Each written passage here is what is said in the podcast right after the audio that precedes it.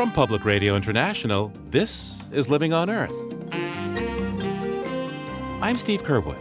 The election fallout includes a failed bid to create a carbon tax in Washington state, defeated in part by environmental justice champions. Incrementalism is not going to keep carbon in the ground. We need to take a strong stand. We need to take the leadership of communities of color, of immigrants, of people that are actually facing the pollution and facing the impacts of climate change right now. Because if it works for them, it will work for all of us.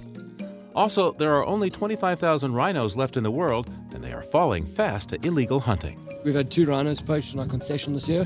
They're both right behind us over here where both rhinos, the poachings took place. The one was successful, they did get the horn, and the other one we kind of distracted them a bit early, so they weren't successful in getting the horn, but unfortunately killing the rhino. Now DNA science is giving them a fighting chance. That and more this week on Living on Earth. Stick around. From the Jennifer and Ted Stanley studios at the University of Massachusetts Boston and PRI, this is Living on Earth. I'm Steve Curwood. From January, Republicans will hold both branches of Congress and the White House, which suggests a vastly different outlook for issues related to the environment, global warming, and energy. Peter Dykstra of dailyclimate.org and environmental health news, that's ehn.org, is here to help consider the implications of America's new political landscape. Hi there, Peter. Hi, Steve. Let's start out by stating the obvious. This presidential campaign provided the starkest contrast and deepest divide we've ever seen on environmental issues. Yeah, and now that we know the outcome, what can we expect? Based on the people President elect Donald Trump may appoint and the promises he's made on the campaign trail, advocates of clean energy and strong environmental protection have almost nothing to cheer about.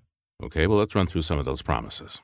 Well, for the most part, Trump's rhetoric has been very hostile toward environmental regulation. At one point, he vowed to abolish the EPA, but in September, he said that he'll these are his words refocus the EPA on its core mission of ensuring clean air and clean, safe drinking water for all Americans. So, clean air, clean water, those are both things that we need. Uh, what about clean power, as in the form of the Clean Power Plan? Not a chance. In another September promise, Trump said he'd do away with the Clean Power Plan and cut back on controversial elements of the Clean Water Act as well. He's vowed to reverse Obama's rejection of the Keystone XL pipeline, open up more federal lands to fossil fuel production, and in his words, rip up the Paris Climate Agreement. But wait, it's not clear that he can just cancel the Paris Accord. But I believe him when he says that he'll try. And flipping the U.S. from climate leadership to climate denial will impact the entire world, both politically and physically.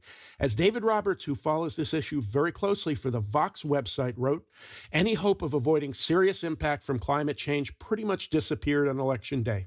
And uh, what about President elect Trump's statements on coal?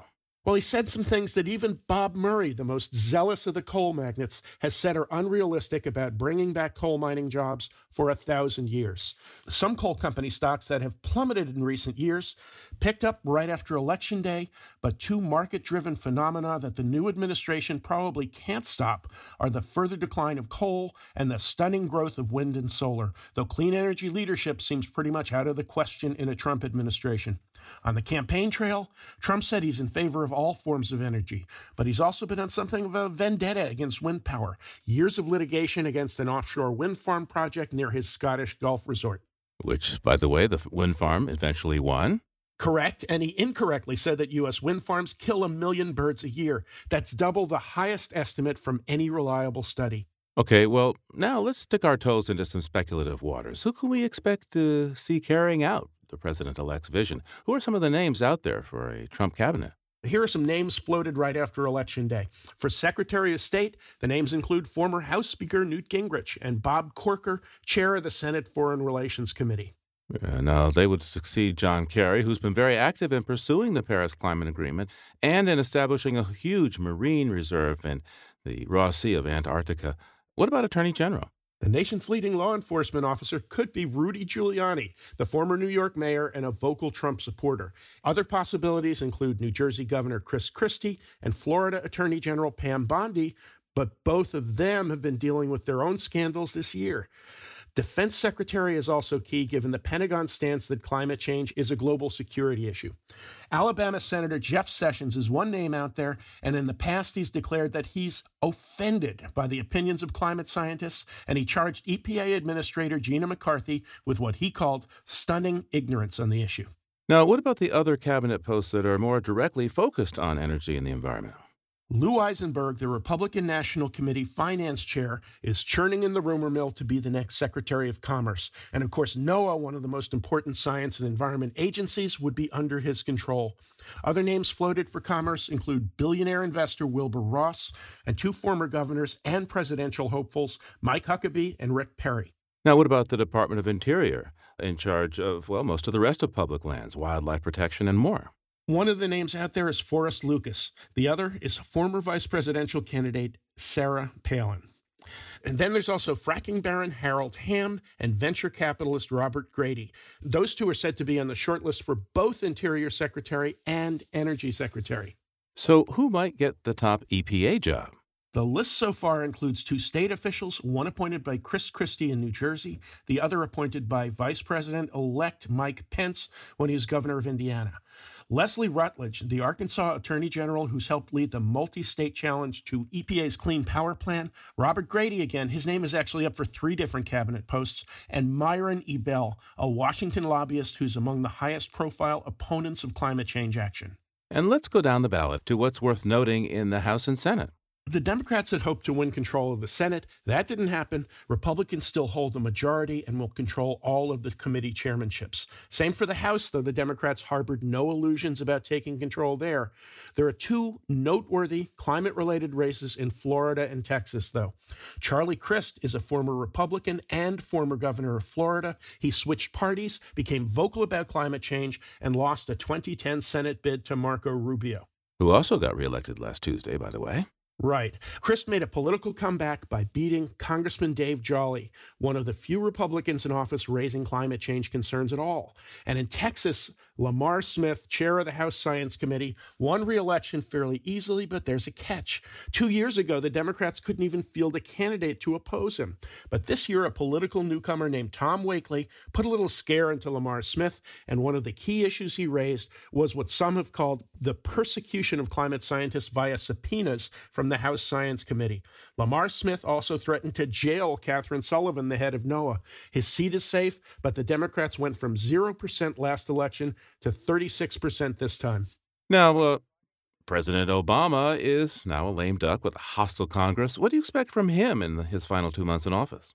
Well, President Bill Clinton issued 22 lame duck executive orders. President George W. Bush issued 11. President Obama could establish new national monuments, restrict some logging or fossil fuel extraction on public land, but the new president could likely freeze or undo any such rule.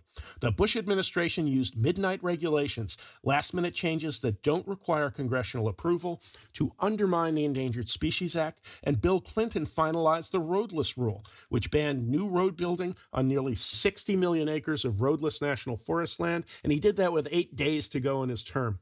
With all of the jubilation among Trump supporters and the shock that's overwhelming Trump opponents, one thing you're not hearing right now from anyone is make America green again. Thanks, Peter. Peter Dykstra with Environmental Health News. That's ehn.org and dailyclimate.org. Talk to you again real soon, Peter. Okay, Steve. Thanks a lot. Talk to you soon.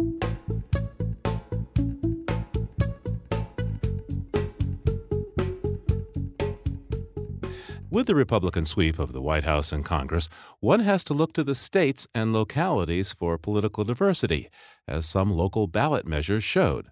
All of the states where Secretary Clinton won also passed recreational marijuana, and it's now legal in eight states. And three states President elect Trump won also approved medicinal marijuana, which will now become available in a total of 28 states. But as Living on Earth's Jamie Kaiser reports, those weren't the only green referenda. Republicans now control Congress and the presidency, and robust federal action to advance environmental issues seems unlikely. Yet for green activists, the result of some state ballot measures brought a degree of solace. The most fiercely debated environmental measure was Washington State's Initiative 732. This carbon tax plan, proposed by a group called Carbon Washington, was narrowly rejected. Some campaigners saw it as a promising opportunity to curb emissions, but not all climate activists did. Carbon Washington as a solution and was one that actually was not a solution at all for Washington. And so, what this does is give us momentum to um, say that yes, action needs to be done. Rebecca Saldana is the executive director of Puget Sound Sage. one of the partner organizations in the Alliance for Jobs and Clean Energy that actively fought Carbon Washington's proposal. She objected to Measure 732 because it was revenue neutral, meaning the money generated would offset tax cuts in other areas. Saldana wants a different kind of carbon tax, one that funnels the cash into public social projects. For a lot of our communities, without strategic investments, all they're getting is the tax, but they're not getting a way to participate in actually electrifying their vehicles, you know, having alternative choices. You know, that's why people voted no. The Alliance plans to bring their alternative carbon plan to the state legislature in January. But Yoram Bauman, the economist behind Carbon Washington, also plans to move forward in spite of his initiative's recent defeat. Carbon Washington is going to continue to push for, you know, smart, bipartisan, budget-friendly climate policy. We're certainly going to participate in discussions in the legislature and we'll see what happens down the road. Similar tensions to those brewing between free market advocates and groups on the environmental left surfaced, less dramatically in Rhode Island over question 6 where voters overwhelmingly approved green bonds for environment and recreation. Meanwhile, in the Sunshine State of Florida, renewable energy advocates are celebrating the failure of Amendment 1, a solar energy measure put forward by a coalition of utility companies called Consumers for Smart Solar. The group Floridians for Solar Choice led opposition to the amendment. They claimed that the measure's confusing ballot language masked an agenda to preserve utility monopolies and undermine the solar industry and its customers. Here's Stephen Smith, a board member for Floridians for Solar Choice. We were able to use their deceptive language effectively against them because they were saying in Amendment 1 that they were offering the right to own and lease solar, and they were going to put that in the state constitution.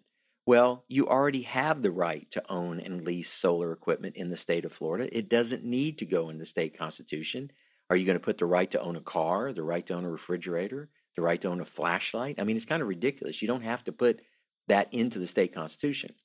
Amendment 1 saw support early on and had a well funded campaign operation, but ultimately it wasn't enough. How we were able to defeat Amendment 1 was that we have been building this broad coalition, and it's not a paper tiger, it's not a superficial relationship that we have with the Tea Party and the Libertarians. We are actually working very, very closely with them, progressives, conservatives. This broad coalition has been working now for almost two full years. So we've had a steady set of organizing targets that we've been able to work with, and our coalition has gotten stronger every step of the way. Californians voted on two propositions related to a ban on single use plastic bags. These were proposed by an alliance of plastic companies and other interest groups known as the American Progressive Bag Alliance. Proposition 65 would have directed revenue generated from fees on recyclable, compostable, and reusable bags to a wildlife conservation fund, but did not pass. Proposition 67 to preserve the statewide ban that went into effect last year did pass, but only narrowly, 52 to 48 percent, as Phil Rozenski of the Bag Alliance pointed out. That one actually barely passed, and it shows that even in California, it's difficult for this to have uh, much support. Most of the support came from the Los Angeles and San Francisco Bay Area, and the rest of the state uh, appeared to be generally opposed to it. Bag bans are not a new phenomenon in California. Over 150 California towns and cities already have bans, and this has resulted in more than an 85% reduction in single use bags in some places. In other states, some down ballot measures focused on outdoor project funds and animal rights. Voters overwhelmingly approved state infrastructure funding, with landslide wins on park related measures in Alabama and Missouri. As for animal rights, a win and a loss. Massachusetts voted to prohibit certain restrictive containment practices for farm animals, but in Montana, a measure which would have prohibited the use of snares and traps for wild animals on state property was voted down. For Living on Earth, I'm Jamie Kaiser.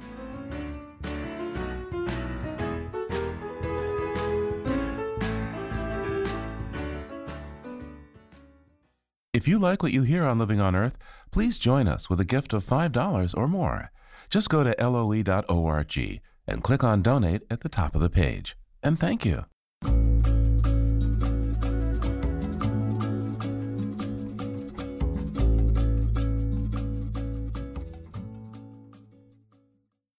It's Living on Earth. I'm Steve Curwood.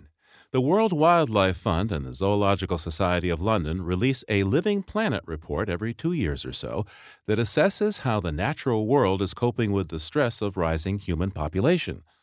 It's a grim trend. This year, they report global wildlife populations have already declined by almost 60% since the 1970s, and the losses continue. Colby Loucks is the Senior Director of the Wildlife Conservation Program for WWF, and he joins us now to explain. Welcome to Living on Earth. Thank you. So, in brief, tell me, what are the findings of this Living Planet report? The big findings are that we've seen a 58% overall decline in the population sizes from 1970 to 2012. So what that is is if in 1970 you looked out your window and saw 100 of your favorite species out your window, today you would only see about 42. So in a single population there's a 58% decline, but that's averaged across over 3,700 vertebrate species. So, in other words, I look outside the window now where I used to see 100 crows and they're noisy. They're just seeing 42. And then in my pond, where there used to be 100 frogs, there I think they're way less than 42. Yeah, that's a good point. And the freshwater loss is tremendous. And so in your pond, if you saw 100 frogs, now you might only see 19. Wow. So, what was the data that your analyst used to put this report together? Well, most of the data comes from uh, published scientific literature. There's many, many researchers around the world and research organizations that are monitoring their own individual population. So it's basically collecting all that information and putting it into the analysis. What are the factors that are driving these rapid losses in wildlife? Well, the overall major number one driver is just the habitat loss. In the simplest terms, you could think of a forest being converted to a farm. Also, for a lot of the wildlife, the number two driver of loss is overexploitation, which is fancy word for saying just taking too many out of them. So on the terrestrial side of things, that is going to be poaching. In the marine areas, it's usually overfishing. And then if you add maybe three more of the big drivers, is going to be pollution, especially bad for freshwater, and then invasive species, and then finally climate change. So they're sort of like the five horsemen of the apocalypse for the populations that are in decline. Talk to me about what species are crashing the fastest. The biggest loss of wildlife is certainly going to be in the freshwater. So the freshwater species have lost on average 81% of their size between 1970 and 2012. So they are driving a lot of the, the loss. And you can imagine freshwater, 0.8% of our land surface is freshwater but we we need it for so many things. We need it for drinking water. We need it for agriculture. We use it to create dams to generate hydroelectricity, and all of that affects the freshwater biodiversity. So we have a lot of these river dolphins, these big dolphins that are in rivers that need a lot of space, need a lot of fish, need to migrate, and they're really affected by the pollution, the destruction of their the rivers, and so I would say the freshwater biodiversity is really taking it on the chin. Now, talk to me about the regions of the world that you think will most likely have the biggest species loss. Well, it's interesting. Uh, historically, a lot of the species lost may have come from the areas in the temperate zone, so North America, Europe, and Russia, where there's just a lot more people over hundreds of years, thousands of years. And so that's certainly in place. But those are also the regions where we're starting to see some rebounds on some of the wild cats that are in the parts of Europe. So that on one hand, you have that kind of uh, dynamic going on, and the other hand, you have a lot of the tropical areas that are being converted from forest, tropical forest, to agriculture, or some of those rivers are being finding new dams. So those are probably the areas that we're going to see increases and declines. Also, the tropics are just have more species in them than the temperate forests. So at this rate of decline, you know, I'm trying to do some math here. How wrong am I? It looks like this research would indicate we're just going to be out of wildlife by the middle of the century. Population sizes are, are getting smaller, but they're not necessarily going extinct locally. So that the fancy word for that is extirpated. But so there's still going to be wildlife, but what there are is you're just seeing smaller numbers of those same populations, but the populations will still be there. So, some have been critical of the metrics of your study. They say it oversimplifies a very complex problem. From your perspective, where does the value and the merit of this report's data lie? It's a challenge. So, what we have is a single number 58% decline in populations. And so the, the challenge is to try to portray this information that can be digestible. And I think it's not too different from other major numbers that we hear about, such as gross domestic product, right? So the GDP. GDP is the economic output of a country. And most people can understand that that ranges from Apple to your local florist in the basement of our uh, building here they're very different, but they also have this economic output. Same with the Living Planet Index. So we have elephants in Kenya to uh, salamanders in West Virginia, and so it's it's trying to capture and give you a taste in the sense of what is happening. Colby, you sound all very calm telling us this story, but it sounds pretty scary to me. yeah, you have to have a bit of optimism in this field, and you have to take a lot of negative news, but you have to find the positive places where you can succeed. And yeah, there's a lot of areas for improvement individually to governments. Colby Loucks is the director of the Wildlife Conservation Program for the World Wildlife Fund. Thanks so much for taking the time with us today, Colby. Thank you. It's been an absolute pleasure.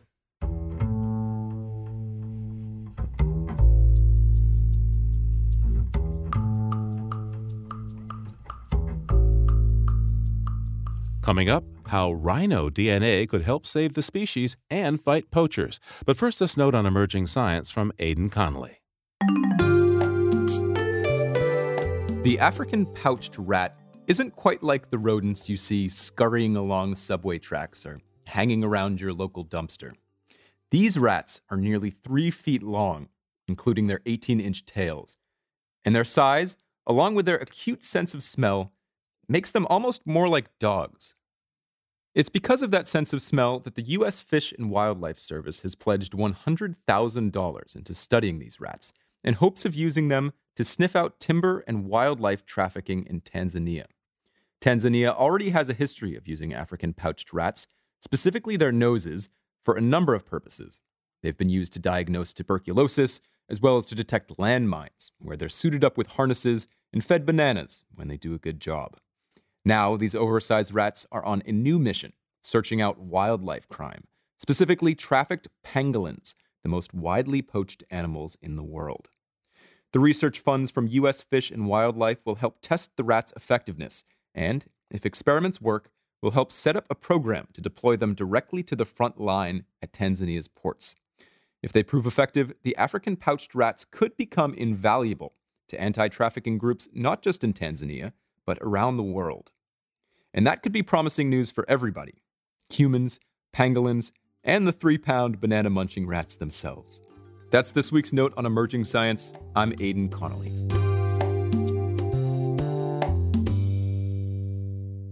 Some of the most threatened animals on the planet live in Africa, and none face more dire threats than rhinos. It seems a rhinoceros is killed every day or so as poachers go after their horns, which are lucrative commodities in the Asian traditional medicine trade. With just 25,000 or so rhinos left in the world, the threat of extinction looms large. But now, an international database that keeps track of 75% of them is offering some hope. This database is housed in South Africa, and from Pretoria, Living on Earth's Bobby Bascomb reports on what it does and how it may help save this iconic animal. Brittle yellow grass gently blows in the wind at the Black Rhino Game Reserve near Pilanesberg National Park in South Africa. Matthew Soki is a field guide here. Driving a safari truck, he scans the familiar landscape and points towards a nearby fence. We've had two rhinos poached on our concession this year. They're both right behind us over here where both rhinos, the poachings took, took place. The one was successful, they did get the horn, and the other one we kind of distracted them a bit early, so they weren't successful in getting the horn, but unfortunately killing the rhino. Stories like that are extremely common here. So common that South African law requires that a tissue sample must be collected any time a rhino is moved from one park to another or receives medical care. The sample is used to create a DNA profile for each animal that can be recorded, and in case the animal is ever poached, can be matched to confiscated rhino horn.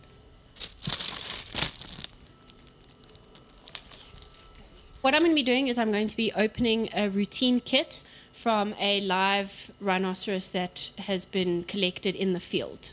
Amy Clark is a laboratory technician at the Veterinary Genetics Lab at the University of Pretoria.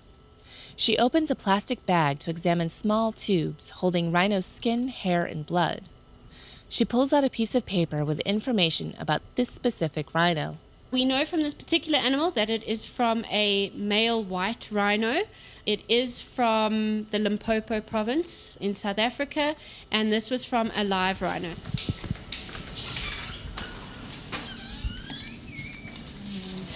Clark carries the samples down a hall to the sample preparation room where technicians pound rhino horn to a powder or cut off a small piece of tissue to examine.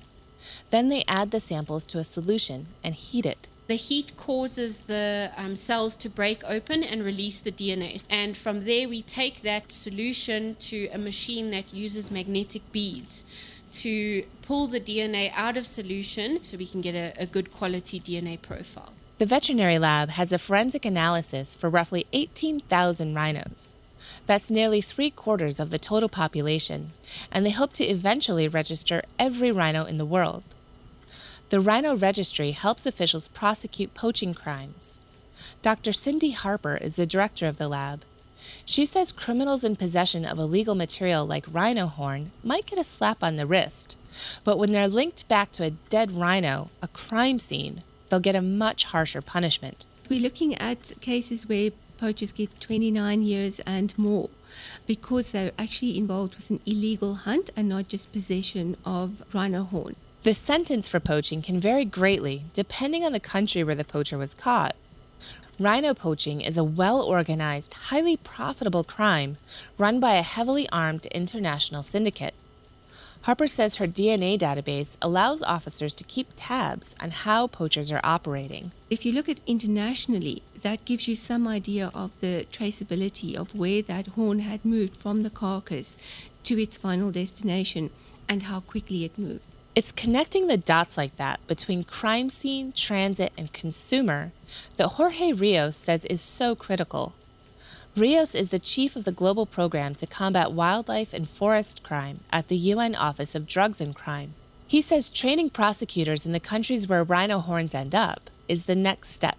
You need to have a number of concurrent processes going. You need to do the forensics, but even if you have that information, you need to have the criminal legislation in place and you need to have investigators and prosecutors who know how to use the scientific evidence. You need to train along the entire chain of enforcement. The ultimate source of wildlife protection, the Convention on International Trade in Endangered Species, or CITES, recently met in South Africa.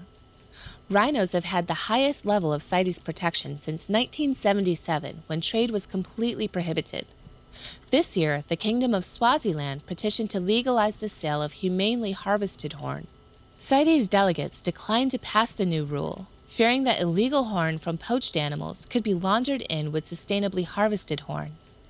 But Pelham Jones from the Private Rhino Owners Association says the rhino DNA database would make that impossible. Because every horn, before it enters the trade market, has to go through the normal process of verification, as DNA, etc. So, in simplistic terms, if you're not a chicken farmer, you cannot be bringing chicken to the market. So, can illegal horn enter the market on the South African side? We say no, it cannot because of the traceability via via DNA. DNA technology is also being used to create synthetic rhino horn. A biotech company in Seattle, Washington makes synthetic horn, which they hope to sell at a lower price than real horn and put poachers out of business. But Cindy Harper from the DNA lab says the synthetic horn is virtually indistinguishable from the real horn, so she believes it's a bad idea. The company that's currently really at the top of that drive is wanting to put DNA into the actual synthetic horn. And that is something I simply don't understand. I don't see any other synthetic products, such as synthetic fur or meat or anything else, having the actual animal's DNA put into it. The only reason I can think of doing that is to try and make it impossible for law enforcement to differentiate that. Harper says law enforcement agents already have their work cut out for them. She estimates that just 1% of seized rhino horn samples actually come back to her lab to get matched up on the database. That is the next step in the process, making sure that we get these seized samples back and to be able to look at the whole movement of these horns globally. The criminals are organized. We need to make sure that everybody else who's fighting those criminals are equally organized. Harper's lab is working hard to register all of Africa's rhinos, but there's a long way to go and it's a race against time. More than 1,300 have already been killed so far this year. For Living on Earth, I'm Bobby Bascomb in Pretoria, South Africa. We stay in Africa with another iconic savanna species, the giraffe. At night, giraffe hum, a sound akin to a huge double bass. But they're silent by day, so when they communicate, it's mainly by visual or tactile cues. And in Kenya, at the equator, our resident explorer, Mark Seth Lender, eavesdropped on a pair of young giraffe having just that kind of conversation. In the only way they can, five giraffe are lying down, necks towering, feet tucked under, like shallow rooted trees. They have chosen this patch of grass that mounds up above the plain for the safety of the view. One by one they rise, long legs awkward in their unfolding, and in their stately, upright way walk toward a stand of acacia where they will feed. Some yards behind, two remain. They are six months, maybe a year apart, giraffe at four fifths and two thirds scale, elder brother and little man, and the 800 pounds between them. Little man presses his chest against his brother's flank and slowly rubs neck to neck once, twice, and once again, his horns coming to rest well below the other's chin. And in reply, Elder swings the mallet of his head down, down on little man, and once, twice thumps him in the ribs. And so it begins. Now it's little man's turn. Five tries, love taps, none connecting, then stops and strokes and rubs his cheek on elder brother's throat as if to say, We're only kidding, right? Elder brother leans and gently rests his head on little man's. Let's go. Little man licks his brother's long tufted tail, the conversation continuing. Then show me, show me again. A horn slams into that tender place back of the forelimb. Little man bounces sideways to the blow and gives it a try. Hit front leg, hit back leg. Now this place, now that place. And they turn and turn and round each other like a maypole, the kettle drum, and the piccolo. Little man, like a duster. Elder, like a deadfall, like a near miss, like a stone wall, like a backslap, like a hard ball, like an air kiss, like a closed fist, the flick of a wrist, like splitting rails, an iron nail sent home in one blow. This is what it feels like, little man. This is what it means to fight. An act of generosity, beyond the casual encounter that it seems. When little man is big man, will he remember or forget the teacher old man used to be? For a video Mark took of this pair jousting and more, head over to our website, loe.org.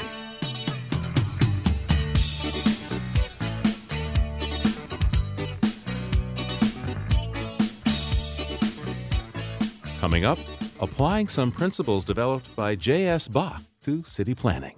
That's just ahead here on Living on Earth. Stay tuned. Support for Living on Earth comes from the Gordon and Betty Moore Foundation and from a friend of Sailors for the Sea, working with boaters to restore ocean health. It's Living on Earth. I'm Steve Curwood.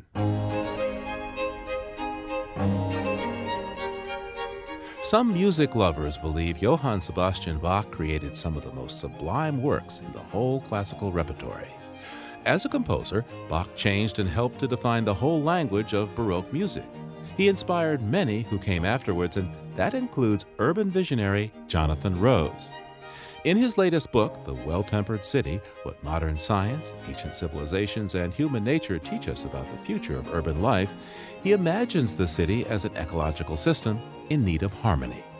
Jonathan Rose, welcome back to Living on Earth. Thank you so much. I'm happy to be here. Jonathan, the title of your book takes its cue from Bach's famous composition, The Well Tempered Clavier. Why did you pick this title? Well, I picked it because I love Bach's music. And one of the amazing things that Bach did with his music was he tried to imagine the architecture of the universe and bring it to life on earth for all of us. It's an amazing aspiration. And I believe we actually, with our cities, need to have very high aspirations.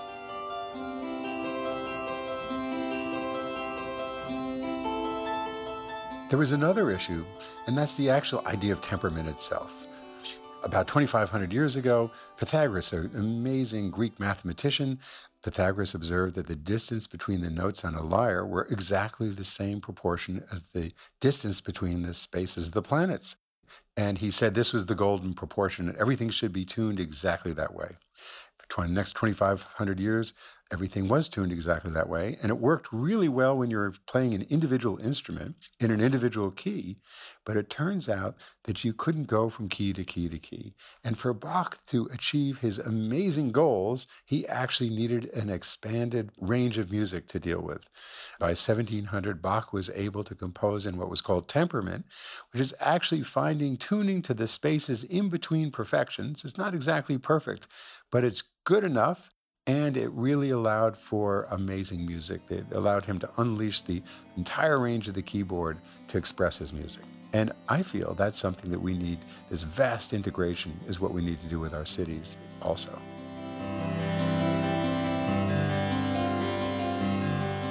In your book, you make a number of analogies between city systems and works by biologists. How can we think of urban spaces as ecological systems? There's an amazing biological idea called biocomplexity. And the core of the idea is that all of nature comes from a vast and integrated gene pool. So, for example, think about human beings. We breathe in oxygen and we breathe out carbon dioxide, and trees breathe out oxygen and breathe in carbon dioxide, and we all fit together. Where did all this come from? It comes from the fact that we have this common DNA. You've probably heard that you know, human beings uh, share 50% of the same DNA as a banana does, and 96% of the same DNA as a frog. These integrate us in an amazing tapestry of life. We do not have that same integration in our cities. But if you think of a city plan as the gene pool of a city, and we figure out how to tie all the parts together so that they actually can co evolve together, what nature has that is so magnificent is an amazing adaptive capacity. And what human civilization needs, what our cities need, is that same adaptive capacity. So you want to bring all these things together. And in your book, you write Imagine a city with Singapore's social housing, Finland's public education, Austin's smart grid, the biking culture of Copenhagen, the urban food production of Hanoi. And I could go on because you go on to list another 20 or 30 cities. So I gather what you're saying is, is that right now too many cities do things in silos that they just focus on one aspect whether it's housing or it's education or transportation and this all needs to somehow come together. So actually i'm saying two different things. First of all in that fantastic list that you read the point is there are amazing things happening in cities all over the world. And even more interestingly cities are consistently learning from each other which is also really really good. And so when I propose this idea of a magnificent and ecologically sensitive city, and people say it's impossible, then I can point and say, look, but if you just did what they're doing in Copenhagen, which is really great, and you're doing what they're doing in San Francisco, which is really great, and you're doing what you're doing in Seattle, which is really great, and you put it all together, you would have solved a lot of problems. Your second point is absolutely true about silos that we function too much in silos. And what we're learning is so, for example, if you want to solve a key part of affordable housing. You need higher density to help pay for it. And if you have higher density and you put it next to mass transit, then that helps solve traffic problems and allows more space for parks and nature. And so the pieces all fit together. So we have to get out of our silo designing individual solutions and see we need to design integrated solutions. So in your book, you outline some of the ways that cities can be thought of as having metabolisms. So talk to me about what constitutes the metabolism of a city and how it can contribute to social and environmental prosperity. A metabolism is the flow of energy and material through a system. Actually, I also think information through a system. And interestingly, 98% of the things that enter a city leave it six months later as waste. And that doesn't work when you have a population of 10 billion people and a huge demand for resources. That's a very linear system. So think, for example, of in New York City, water is collected in reservoirs far north of the city. It comes through big pipes It runs through our toilets and showers, etc., and it gets flushed out and it goes out into the ocean ultimately, a one-way system. So we need to start creating circular systems, which again is just the way nature works. Nature recycles endlessly. So I looked cities all around the world, and Windhoek, which is the capital of Namibia, and Desert City in southern Africa, in the 80s discovered that it was beginning, it was growing rapidly, and it was going to run out of water. Hired an engineer, and it built the world's first system that took its wastewater, cleaned it up, and turned it into its drinking water again recycled it. The engineer who designed it said we should judge water by its quality, not by its history. And that system's run for 40 years and never had a single accident. So, in the cities, for example, in the American Southwest, which are running out of water, beginning to do something like this, now there's a water treatment plant in the Washington, D.C. area that is taking the nitrogen and phosphorus, which are very polluting elements, out of the water for $100 a ton. They're selling it to fertilizer manufacturers for $400 a ton. And so the waste treatment system is all of a sudden becoming a factory. They are capturing all of the methane that is coming out of the plant and using that to create energy so all of a sudden it's become a energy generator not only providing enough energy for itself but enough for the entire neighborhood around it. Now imagine if we took these linear infrastructure systems and made them all circular systems. Imagine how many local jobs we could create how much energy we could create how many natural resources we could recycle. So in your book you discuss the decline of american cities in the 1970s what was going on so, a lot of factors were going on. First of all, jobs were moving out, first to the South. The great manufacturing union jobs that built so many middle class lives were moving to the South and then abroad. The cities were incredibly polluted. There was not cohesive city planning. There was a lot of just disgruntlement and unrest. And the cities became more and more dangerous. And so people began to abandon them and move to the suburbs. And the more and more that moved to the suburbs, the more the cities, the very heart of them hollowed out and they began to burn. So, what's happening is that cities are back. They are cauldrons of opportunity. They're places where people really want to live. We have both young people who are coming to cities because they're bored in the suburbs, and cities are where the education is, where the innovation is, where the cafes and jazz clubs and music and all that stuff. that The life is in the cities. They want to be there. And interestingly, the baby boomers are retiring and they no longer want to move to gated golf course communities. They actually want to move back to cities too for the same reasons the the young ones are moving, but there's a second reason too. There's a lot of people retiring to live near their grandchildren. So there's a tremendous amount of revitalization in cities. And the issue is that's putting a great deal of demand on the housing stock. And there is not enough affordable housing for everybody who needs to live and work in cities. The answer is to create more affordable housing in cities. The only way to do that requires subsidy. And there are there are federal programs and there are state programs, but those are not enough.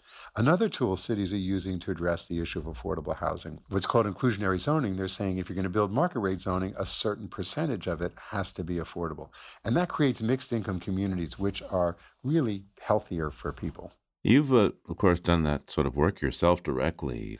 We've talked in the past about uh, your Via Verde community in the South Bronx, a place that you know, a few years ago, mentioning that, hey, get a place in the South Bronx, people would say, "What? You're nuts!" But I gather your your, your facility is oversubscribed. What makes that place work? So, what makes that place work is first of all, it's beautiful. It is extremely green. It has solar panels and, and great insulation and cross ventilation. And it's right near mass transit. It's right near a whole bunch of retail, so it's walkable to many things. And then the greenness actually continues through the entire public realm. So, it has a children's playground on the entry level, and then it has an amphitheater where all kinds of community events take place. It has an orchard we're going now, I'm talking, describing going up the roofs. It then has an orchard, it has community gardens, it has on the seventh floor, overlooking the whole city, a fantastic exercise room, community rooms. So it's really designed as an amazing place to live. And it is half affordable rental housing and a half middle income co ops ownership housing. So it's a really wonderful integrated community.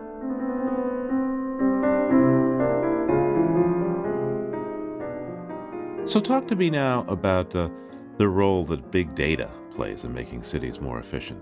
Let's start, first of all, with defining what our objectives are, because we're going to use big data then to make sure we're achieving our objectives. So, one of the things that's emerging is the idea of communities developing their own community health indicators.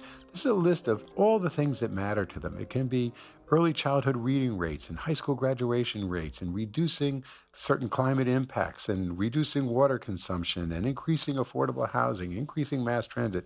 Hundreds of items that can all be defined that reflect what a community's vision is of the truly sustainable and equitable place. Then, with big data, we can measure to see where we actually are. How healthy are our families? How green are our communities, etc. And we can track this through information coming from the public health sector, coming from our cell phones, coming from the internet, coming from devices all over the city. And we can see how well we're doing. We can then use the tools of city governance, which are the regulations such as building codes and zoning, investments that cities make in infrastructure, incentives such as tax breaks, all the things that cities use, we can see are we getting closer or farther away from our goals? We can keep measuring and we can keep creating a real feedback system that becomes co evolutionary towards our objectives, just the way nature works. So you talk about that living near green spaces promotes health and well being. How are cities trying to increase that green infrastructure? Cities actually have a lot of incentive to increase their green infrastructure. The city of Philadelphia, for example, was faced with a $10 billion mandate from the EPA to separate its water and its stormwater systems. And they went back to the EPA and said, How about if we spend a billion dollars on parks and open space, on green, incentivizing green roofs, on planting more street trees, and we're going to absorb the stormwater before it actually goes into the sewer system? And it'll be save us a huge amount of money. And the EPA said, yeah, that's a great solution. So here's what happens when you plant trees. Remember, the climate is changing and it's going to get hotter. We now know that neighborhoods that have a lot of trees are six degrees cooler in the summer than neighborhoods that aren't.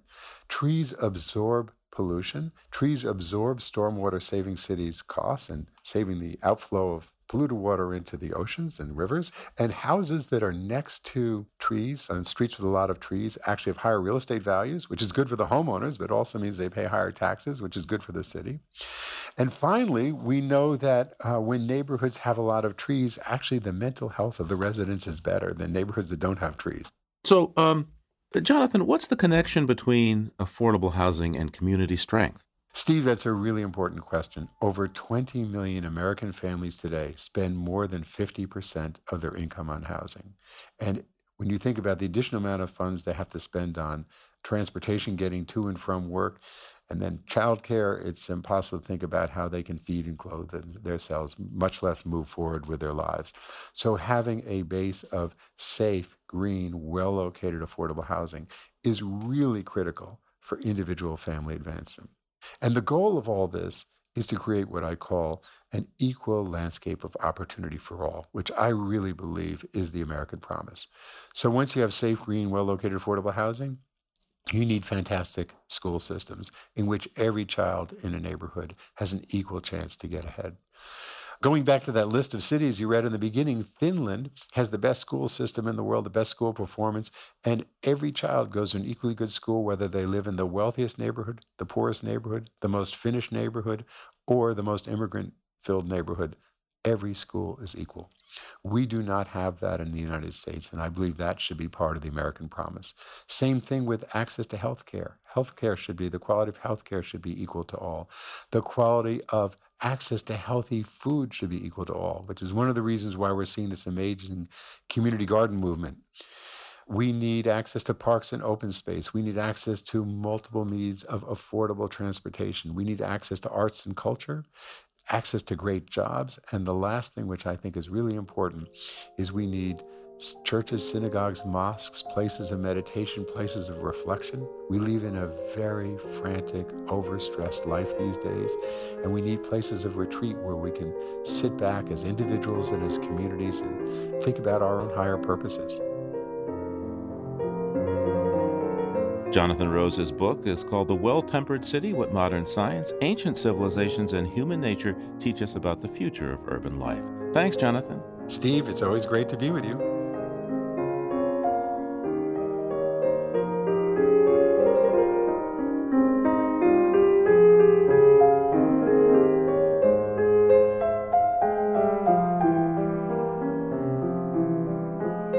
Is produced by the World Media Foundation. Our crew includes Naomi Arenberg, Bobby Bascomb, Aidan Connolly, Savannah Christensen, Jenni Doering, Jamie Kaiser, Don Lyman, Alex Metzger, Helen Palmer, Adelaide Chen, Jennifer Marquis, and Yolanda Omari. Special thanks this week to Donald Young Safaris. Tom Tiger engineered our show with help from John Gesso, Jeff Wade, Noel Flatt, and Jake Rigo. Allison Dean composed our themes. You can hear us anytime at loe.org and like us, please, on our Facebook page, PRI's Living on Earth, and we tweet from at Living on Earth. I'm Steve Curwood. Thanks for listening. Funding for Living on Earth comes from you, our listeners, and from the University of Massachusetts Boston, in association with its School for the Environment, developing the next generation of environmental leaders, and from the Grantham Foundation for the Protection of the Environment, supporting strategic communications and collaboration in solving the world's most pressing environmental problems. Support also comes from the Energy Foundation, serving the public interest by helping to build a strong, clean energy economy from Gilman Ordway, and from Solar City, America's solar power provider. Solar City is dedicated to revolutionizing the way energy is delivered by giving customers a renewable alternative to fossil fuels. Information at 888 997 1703. That's 888 997 1703. PRI, Public Radio International.